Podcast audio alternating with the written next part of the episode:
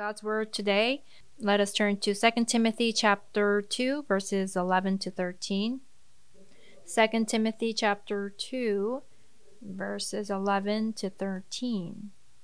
Here is a trustworthy saying, if we died with him, we also we will also live with him. If we endure, we will also reign with him. If we disown him, he will also disown us. If we are faithless, he remains faithful for he cannot disown himself. Again, let us read. Here is a trustworthy saying If we died with him, we will also live with him. If we endure, we will also reign with him. If we disown him, he will also disown us. If we are faithless, he remains faithful, for he cannot disown himself. God is the faithful one. God is the faithful one. God is the faithful one in 1 Corinthians chapter 1 9 and various places, it records that God is faithful. As he is faithful, he does not lie. And what he promised by his word, he will surely fulfill, as it says in 2 Thessalonians chapter 5 24, that the one who calls you is faithful and he will do it. So those who believe in him, he will reward them with righteousness and faithfulness. So those who believe him, he will reward with righteousness and faithfulness. 1 Samuel 26 23. It, it says, The Lord rewards everyone for their righteousness and faithfulness. As he is faithful, he surely keeps his promises, and those who put effort as they believe him, he what he will reward them with is with righteousness and faithfulness.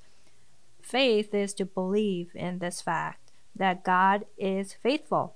We believe that God is faithful. Faithful. God is faithful. To believe that is what faith is.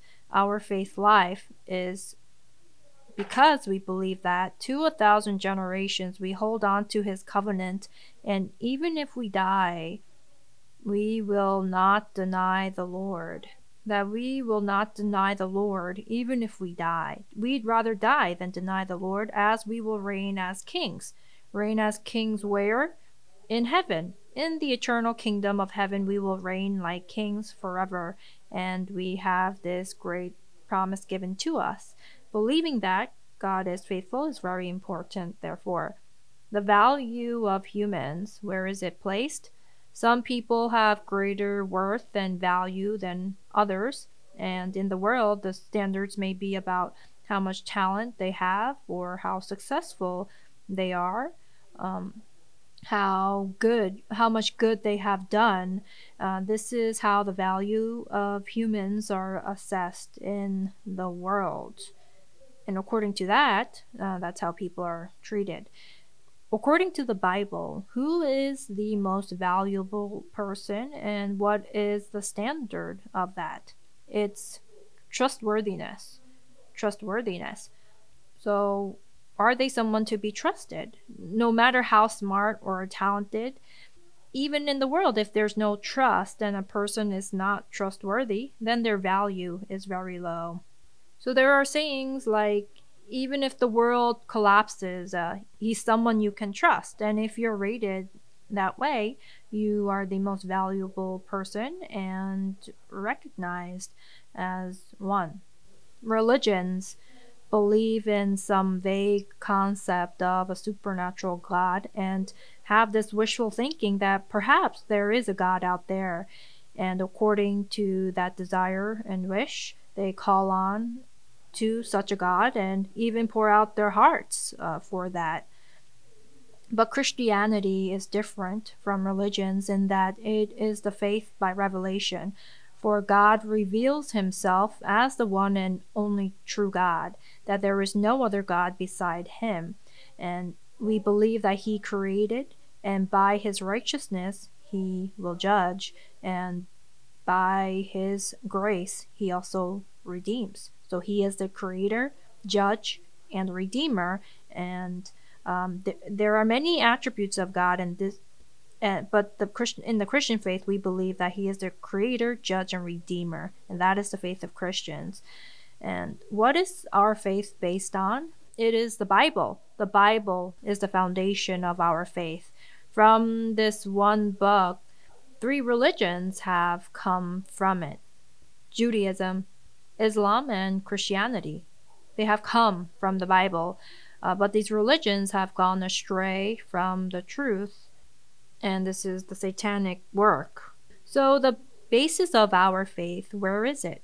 If it is the Bible, then we have to know what the Bible says and what must we gain from the Bible, and further, how we must live and in what direction we should go.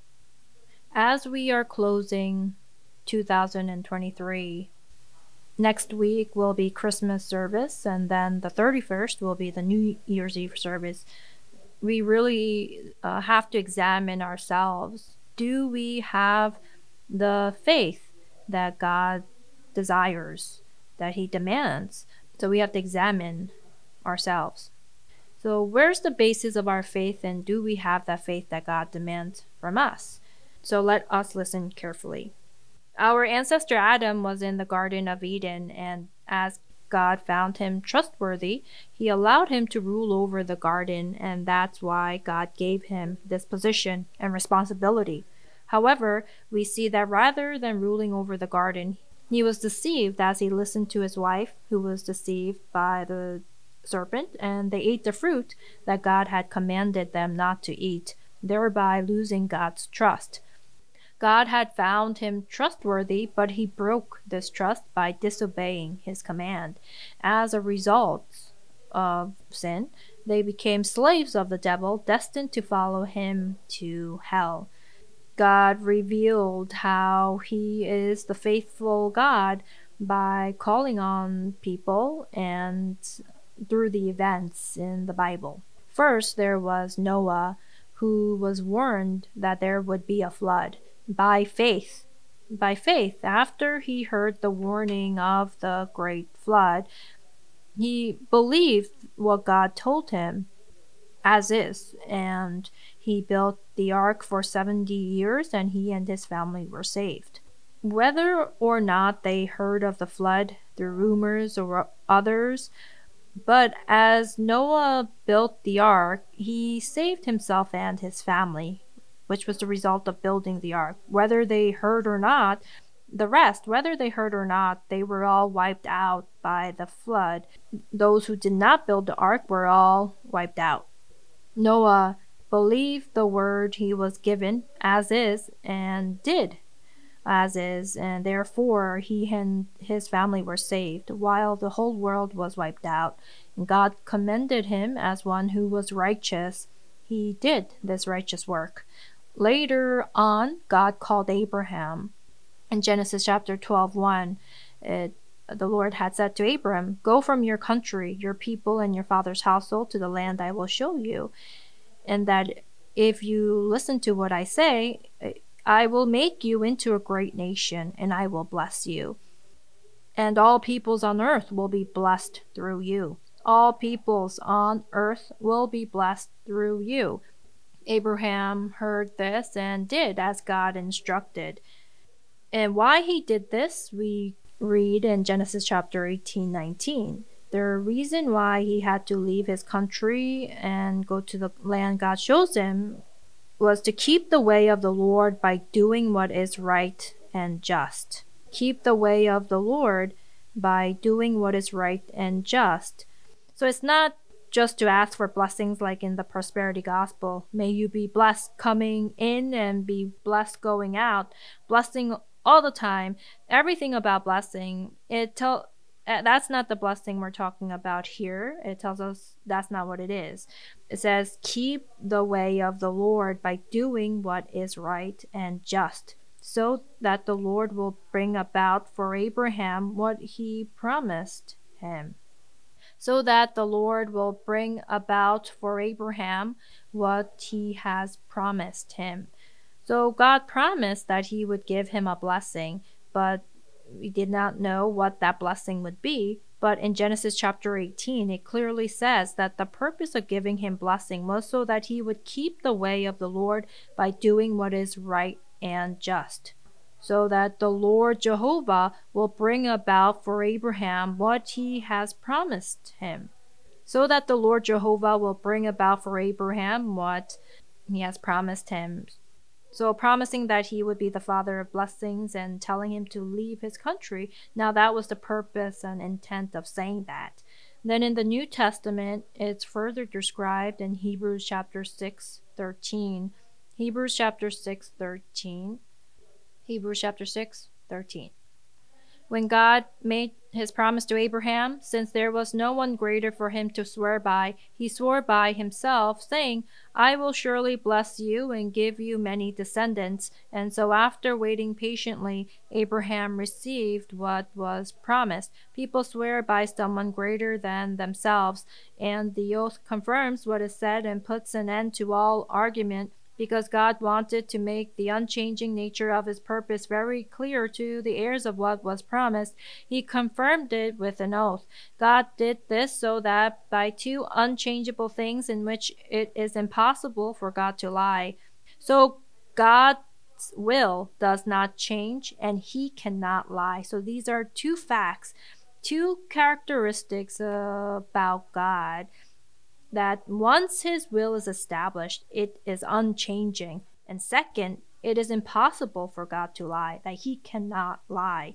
In order to instill this fact in them is why he called Abraham and also gave a promise that after the age of 100, at the age of 100, he would bear a son, Isaac. So, are you having trouble following? So, I'm trying my best to uh, preach today, so you have to support. Amen? Amen. Hallelujah. So this sermon is very important. Very, everything is important, but uh, the sermon is uh, also very important. For God is faithful and just, and this is what we must believe. God promised blessing uh, to Abraham, and swore it as an oath, and he made a covenant. The reason for all this was to reveal that he surely fulfills his promise. So people swear by someone greater than themselves, and the oath confirms what is said and puts an end to all argument that so he confirmed it with an oath. God did this so that by two unchangeable things in which it is impossible for God to lie. So two things uh, God does not do are he does not change his will and he cannot lie, that he surely keeps his promise. And we have to set this as the foundation for us to master Genesis and the Old Testament. And in Psalm chapter 105, Psalms 105 8. So God called countless people and made countless covenants, promises, and e- events as we read in Psalm chapter 105, verse 8. He remembers his covenant forever, the promise he made for a thousand generations, the covenant he made with Abraham, the oath he swore to Isaac, he confirmed it to Jacob as a decree, to Israel as an everlasting covenant. So, all the things that happened after Abraham, all the events that occur, that occurred are summarized very well here. The covenant God made with Abraham, the oath he swore to Isaac, he confirmed it to Israel as an everlasting covenant, a law. So, everlasting covenant, law. So, to Abraham, Isaac, and Jacob, throughout these generations, God made a covenant so that they could all the more believe through the event of Abraham giving birth to a son past childbearing age, it displays that God's covenant does not change. And for them to surely believe that he even guaranteed and secured it by the oath he swore and by confirming it as a decree and an everlasting covenant. So there are people with wishful thinking that if they go to church and beg and plead and pray, about uh, giving their daughter in law a son, they pray about that and uh, naming that son Isaac if she does give a birth to a son. They believe that that is the blessing and the faith that God gives. So the pastor prays and the family prays. So is so this is not what we are talking about it's not wishful thinking that God desires from us. He wants us to know that God is faithful. God is faithful. He is faithful and he cannot lie. And once he establishes his will, it is unchanging. And to instill that in men, he carried out his works throughout history. That's recorded here in the Bible. Amen? And now, in an effort for a whole nation to believe this, there was the event of the Exodus of Israel that God promised to Abraham.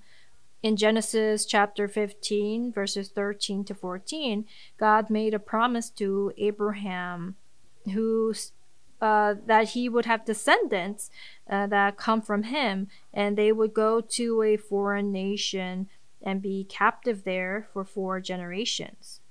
That your descendants will be strangers in a country not their own, and they will be enslaved and mistreated there. And uh, afterward, they will come out. So he still had yet to have a child, but God promised that from him descendants would come and they'd be enslaved and then freed after four generations.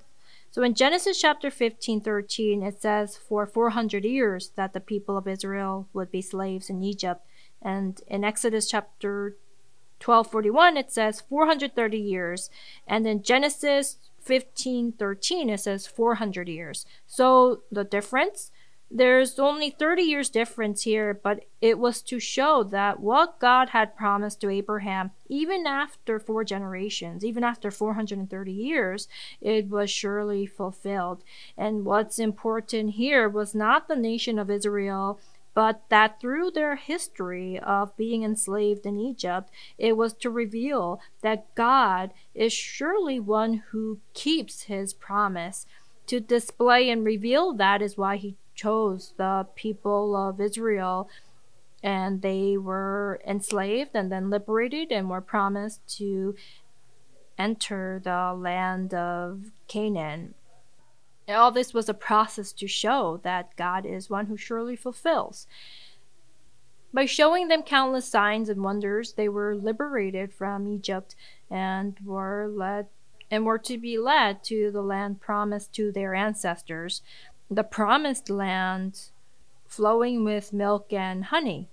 But they found themselves in the desert instead, so they were disappointed and were resentful and c- complained. And as a result, aside from two, everyone else from the older generation were struck dead in the desert. So the Israelites, but they did not go extinct because the Israelites were used as a tool to show that God would surely keep his promise. So their descendants, the new generation people, those born in the desert, and Joshua and Caleb were able to enter the land of Canaan. David was also such a descendant, and he had the faith that really pleased God. Saul uh, was his father in law, and as David was so popular and talented, Saul felt threatened and felt a challenge to his throne. So he was jealous and tried to get rid of David every chance he got. There was an incident uh, while hiding in a cave. David had the opportunity to kill Saul, but David said, The Lord rewards. The Lord rewards everyone for their righteousness and faithfulness. The Lord delivered you into my hands today, but I would not lay a hand on the Lord's anointed. So David could have killed Saul, but he spared him as God he believed God rewards everyone for their for their righteousness and faithfulness. Those that he will reward with his righteousness and faithfulness, that those who believe in the covenant of God will be rewarded with righteousness and faithfulness. So that is why he did not lay a hand on Saul, and ultimately David became the king. So he was a truly blessed man. However, the people of Israel were stiff necked and they did not believe in the faithfulness of God, and their hearts were not set on God, so they were destroyed. They were taken as captives and lost their sovereignty.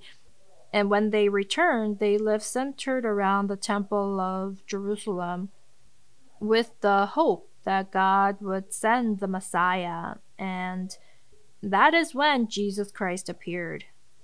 He appeared before the temple, and what did he say? He said, Destroy this temple, and I will raise it again in three days.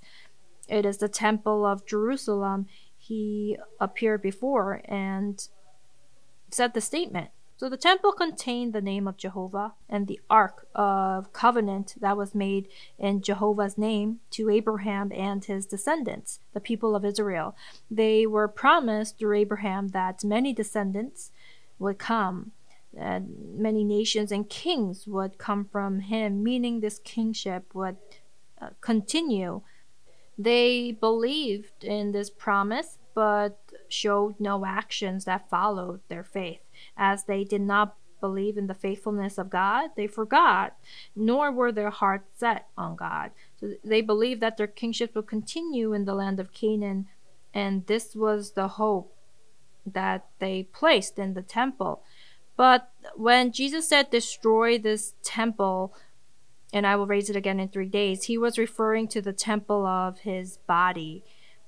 That uh, the temple of his body meaning his death and his resurrection. When the temple would be raised back up, the name that it would contain would not be Jehovah, but the name of Yeshua. Yeshua. Now, this temple to be raised back up would contain the name of Yeshua, and the temple would contain the covenant, not with the people of Israel, but the covenant that would be made with the souls of all nations. Now, to the souls of all nations, the King of Kings would come, referring to himself, and he would take them to the kingdom of heaven. Those who believe, he would take. And that is what he meant when he said, Destroy this temple, and I will raise it again in three days. So when he started his public ministry, he went to the synagogue and read the scroll of the prophet Isaiah. He read the which was prophecy about himself. And after reading the scripture, um, he he instilled this in the men and he emphasized uh, Matthew chapter 26, 24, and other places in the Bible.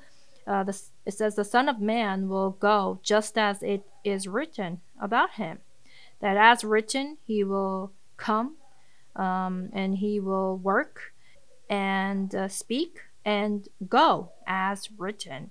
So all the things that were written in the Bible were about the Son of Man coming, his birth, the works he'd complete, and all, uh, and what he would say, and all of this was written and um, acknowledged that that the work that the Son of Man would do, the words the Son of Man would say, all were written, and this is what he acknowledged and uh, proclaimed.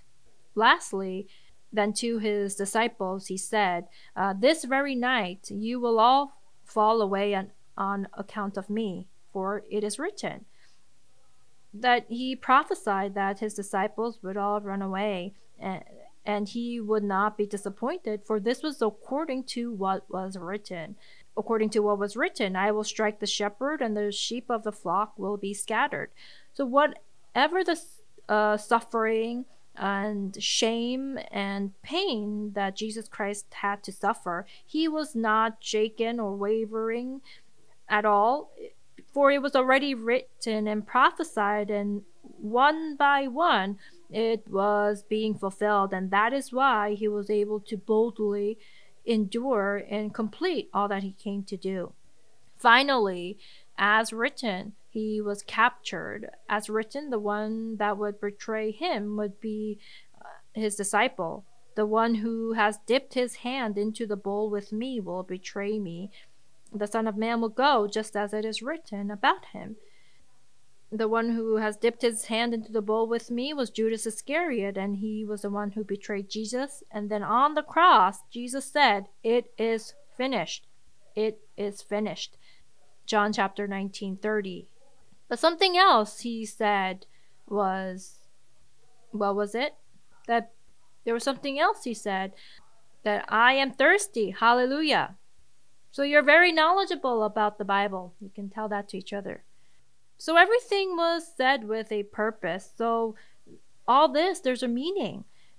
to all this. It wasn't by chance or coincidence. So, so when he was about to die, in some Bibles uh, versions, it mentions that he did take vinegar, but but then he didn't say, "You all try to kill me. I won't drink it." But there are places where it mentions that he was thirsty and that he took uh, the drink. So it may seem like as the Messiah, um, as a savior, he was so weak and fragile. But the reason he said, I am thirsty, is because in the Old Testament it was written and prophesied that he would say, I am thirsty the moment before his death, even at that moment, he realized and remembered, I have to say this to truly fulfill the scriptures. This was to show how perfect and exact everything is. That so that the scripture would be fulfilled, he said that. So it's like as if you are walking on stepping stones and you step on each stone ensuring uh, you have good balance to make it to the next one. So when we read the bible we need to approach it with reverence and fear not not doze off um, and find it boring but in reverence and fear read the bible. Hallelujah. So he said it is finished meaning he fulfilled all the scriptures for all his commands are faithful. In psalm chapter 119 86 so all your commandments are faithful. In some versions, other versions it says all your commands are trustworthy. Uh, so all your commandments are faithful. That all the commands of God are faithful and therefore must be fulfilled. In order to fulfill all this is why he said that statement even right before his death. So he received this command from the Father saying, No one takes it from me, but I lay it down of my own accord. I have authority to lay it down and authority to take it up again. This command I received from my Father. So, this command he received as a faithful command from the faithful God, and to fulfill that is why he used his free will to lay down his life, for he knew he would be raised back up. With his death, he condemned the devil, the liar. So, when we say that Adam died, that it was the second Adam who died in the place of the first Adam. That Jesus Christ, the second Adam, died in the place of the first Adam, and then condemning the devil as a liar. And third, with his death, he redeemed the souls of all mankind by paying the price of sin, death. And as we read before, he is still faithful, that he remains faithful. And um, that yet the Lord remains faithful. That yet the Lord remains faithful. So, we, all mankind, as uh, we read uh, in Second Timothy, Second Timothy chapter 2, verse 11, this is a faithful saying. Uh, for if we died with him, we shall also live with. And then next, he will also den- if we deny him, he, we, he will also deny us. If we are faithless, he remains faithful. If we are faithless, so all mankind, so if we, so all mankind, all those in Adam, all mankind are faithless, unfaithful. There is no faithfulness in mankind. That if they say they're not ones who can't lie, but there are those who who say, Lord, Lord, and there and a lie and there is deceit and there are lies and are always changing and therefore mankind is described as faithless. But it says he remains faithful that yet he remains faithful. From when? From the beginning. From when? So from the beginning in eternity as the word he was faithful the word that was in the beginning, the word is the covenant of God, the prophecy of God, and he does not change and he cannot lie. So he re- yet he remains faithful. So mankind betrayed him, and that is how Jesus Christ was led to his death. Because the first Adam betrayed the second Adam, he he died. So he could blame so he could have blamed the first adam but jesus did not have any complaints or resentment or grumbling but of his own accord he laid down his life and completed this work. This was established in the beginning and fulfilled. That in before creation in the beginning from everlasting. So now let us turn to isaiah chapter 63 16 verse 16 but you are our father. Though abraham does not know us or israel acknowledge us you lord are our father. Our redeemer from of old is your name. So god is our father. You are our father. Though abraham does not know us or is israel acknowledge us you o lord are our father. So the covenant he made with abraham the oath he swore to isaac and to Israel as an everlasting covenant that even if they are not acknowledged and uh, they and Abraham does not know them, it says, but it says, "You are our Father, you Jehovah our Father."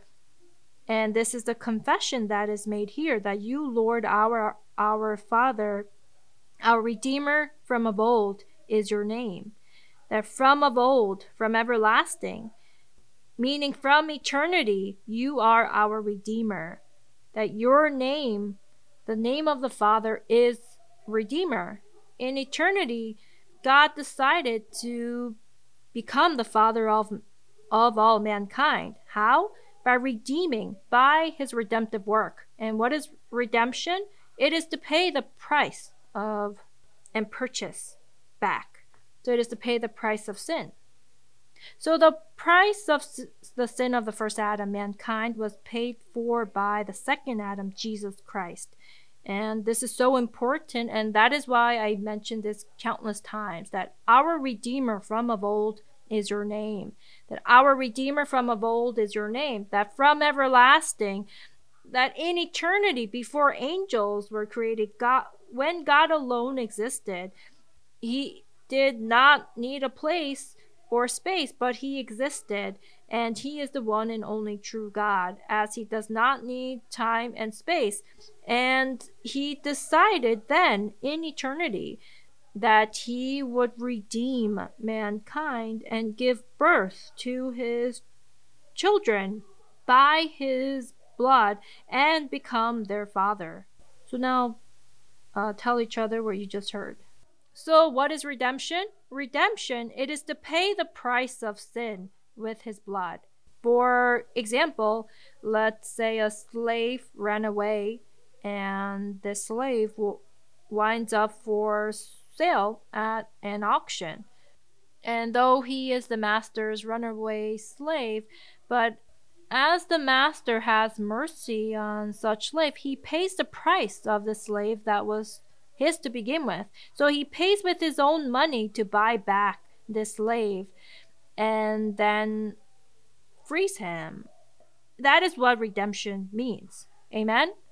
We were created by God. We belong to God, but as we were taken by the devil, belonging to the devil, as we were deceived and sinned, following him to hell. But before Adam, the devil, and the universe were created, all this was decided and planned in eternity that he would pay for the price of sin with his blood for us to become his children and he would become our father. And this is the will he established in eternity. And this will is unchanging and he cannot lie. Now, this is so his will is unchanging and he cannot lie. Now, this will was already established in eternity, and it is when Jesus Christ died that it was fulfilled. And it was to show that yet he remains faithful, that his heart and will did not change towards mankind, and that is why he came and died on the cross. Hallelujah. So there are two things God cannot do, uh, two unchangeable things that his will is unchanging and he cannot lie. So in eternity, he established this as a promise, and that covenant was fulfilled with the Son's death on the cross. Amen. Hallelujah. He died and resurrected and ascended to heaven and now sits on the throne of judgment. He now sits on the throne of judgment. In Psalm chapter 9 4, it says he judges righteously. And shortly after, he sent the Holy Spirit who comes to whom? He comes to those justified by faith, meaning those with the blood of Jesus. Now, the more time passes, the more they realize that God is faithful. How could he be so faithful? That when he establishes his will, it does not change, and he surely keeps what he promises. The Holy Spirit helps us to be to believe that and be moved by such fact that whatever the unbelievers or the unbelieving world says about God, it does not change the fact that God is faithful. That what if some were unfaithful? Will their unfaithfulness nullify God's faithfulness? Not at all. So I believe that God is faithful and just. Do you believe that? Now, as a Christian, whatever the test uh, a Christian may go through, and trials or temptations, you do not you cannot fall and be tempted. Because in 1 Corinthians 10:13 it mentions that God does not give us a, a test we cannot endure. That and God is faithful, he will not let you be tempted beyond what you can bear. But when you are tempted, he will also provide a way out so that you can endure it. So when we are tested, he will provide a way out. That even if we have to give uh, our only son as a burnt sacrifice, that there is no test or temptation that we cannot endure, for he will provide a way out. That there will surely be a way out. That even with martyrs, God will provide a way out. That even if beheaded, he will give a chance to participate in the first resurrection. So those who are persecuted and suffer for the sake of God, they will be able to commit their spirit to the faithful Lord, that those who suffer according to God's will will be able to commit themselves will to the faithful Lord, and those who overcome and endure such, their souls will be received by the faithful Lord. And then second, for he is the faithful and just one, whatever the command or providence. We say, what do we say? Yes. Amen. That is as in Him, in Jesus, in Christ, it has always been yes. For no matter how many promises God has made, they are yes in Christ. So we don't say no, but let there only be yes. Hallelujah. So we are soldiers of Christ. I am a soldier of Christ. So, how are military units or the army man- maintained? By command, by order. There's no questioning why or saying no there must only be yes for the army and military to be maintained. And for us, who is our commander? Is it the pastor? I may be just the captain or the squadron leader. So there are these rankings in the army, and so it's not the highest ranking position, but the someone like the squadron leader or captain, uh, but the one who is above, uh, the head commander is Jesus Christ, the King of Kings and the Lord of Lords. The army is maintained, it functions by order, by command. So there is only yes, amen. So you say, there's only yes. So you say, yes, sir. You say, yes, sir, to whatever command or order you receive that anyone who competes as an athlete does not receive the victor's crown except by competing according to the law, to the rules, so that we may, when we compete according to the law rules, we will receive the crown, for he is faithful and just. Faithful meaning it is impossible for him to lie, and uh, when we say he is just, meaning his will is unchanging, that that meaning that it's according to the law. So faithful meaning it's that meaning that he cannot lie and that his will is unchanging and that's what faithful means. But when we say he is just, it's according to the law. He does not lie, he surely keeps his will and it's unchanging. That what he means is anything he commands as law there is only yes sir. so that you may receive the crown. Do you want to enter the holy city? You when you you die, you do not want to be outside weeping and gnashing your teeth, but boldly and confidently you enter the temple, the holy city. That's what you want. And only those who compete according to the rules, uh, the law, and wear their crowns can enter. That only those who receive the victor's crown and compete according to the rules can enter. So, Hebrews chapter 10. So, after believing in Jesus, we have not overcome sin. There is always sin lurking. The law condemned the actions and outwardly things, but Jesus also condemned what is in one's heart. So we have this desire to sin um, with the mind and with the heart and and our action. So we have this problem of sin till the end. And what he desires and commands from us is in Hebrews chapter 10 verses 26 to 29. If we deliberately keep on sinning after we have received the knowledge of the truth, no sacrifice for sins is left, but only a fearful expectation of judgment and of raging fire that will consume the enemies of God. Anyone who rejected the law of Moses died without mercy on the testimony of two or three witnesses. How much more severely do you think someone deserves to be punished who has trampled the Son of God underfoot, who has treated as an unholy thing the blood of the covenant that sanctified them, and who has insulted the Spirit of grace? So, this is very scary. And do you think it's not related to you as you've overcome it? Or after reading, are you fearful? If after reading this verse and you fear nothing, then your conscience has been seared. And if so, there's no solution. But if your conscience is still alive, then after reading this, it ought to strike you and convict you. It says, How much more severely do you think a man deserves to be punished? Who has trampled the Son of God underfoot? Who has treated as an unholy thing the blood of the covenant that sanctified him? That treated as an unholy thing the blood of the covenant that sanctified him, and who has insulted the Spirit of grace. So it's written right here.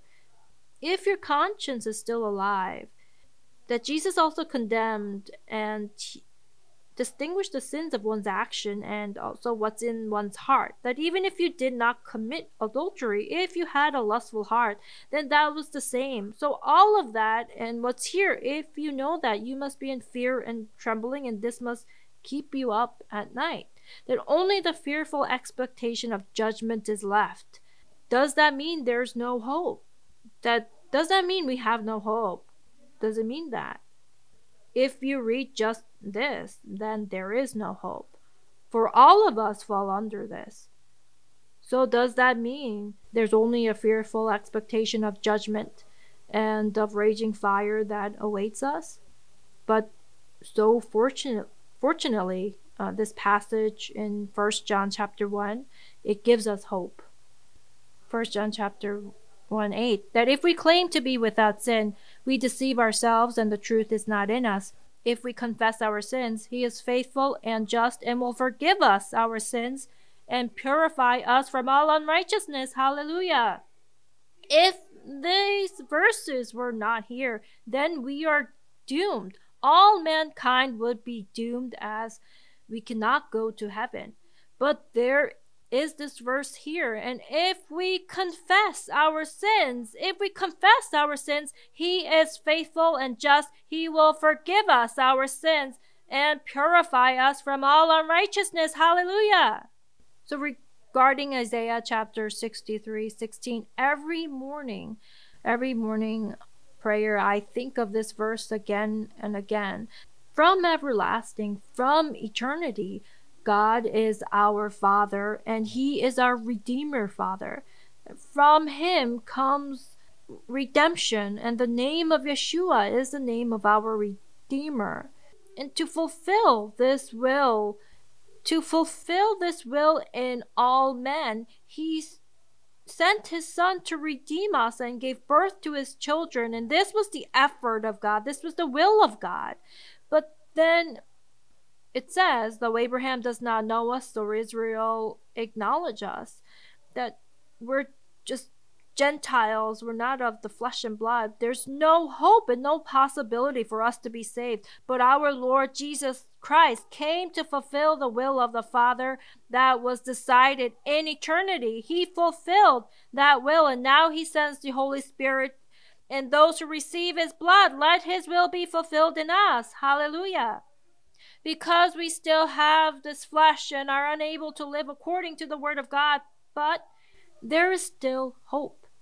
That as we read in the opening passage in 2 Timothy, that even if we are faithless, yet our Lord remains faithful and he does not deny, he cannot deny himself. That even if we are faithless, even if we are unfaithful, mankind, me, I am unfaithful or a faithless one, or because we believe not. We have lost belief and live like an unbeliever, even. Even if we are faithless, because yet he remains faithful, he is still faithful. Because he is faithful, he cannot disown himself, he cannot deny himself. He cannot deny himself, that if we come before him in tears and confess, he cannot deny himself, that he cannot not forgive. So you take my blood and my flesh, for my blood will forgive and cleanse your sins. And he cannot deny that fact, for he is faithful. He will forgive us our sins, and therefore we have hope. In this day, we still have and can go before Jesus boldly and confidently. Though we are faithless and unfaithful, yet as he remains faithful, he cannot deny himself, he cannot disown himself. For God, there are two unchangeable things that first, his will does not change, and second, he cannot lie, and what he promises, he will surely fulfill. Hallelujah. But there is an incident where he said, I do not know you. That in the parable of the ten virgins, the five ran out of oil and went to buy oil. But by the time they came back, the door was shut, and they pleaded to open the door. And he said, I don't know you, meaning he will deny you, which means there is timing that there is timing, that while in the flesh, when we confess and mourn before God, He will forgive us whatever the sin. And as He is faithful, as He remains faithful, He cannot deny Himself and He will surely listen and forgive. But if we lose the chance and the timing, so now as we approach the end of 2023, we ought to look back on the past year and not let it just pass by. But all the things we have done wrong, all the unrighteousness, the laziness, the evil, the lies, uh, the hatred, all of that, let us all let us pour it out all before him and confess. And as he is faithful, as he remains faithful, he cannot he will not deny us and will receive us and let us be those he receives. Let us pray.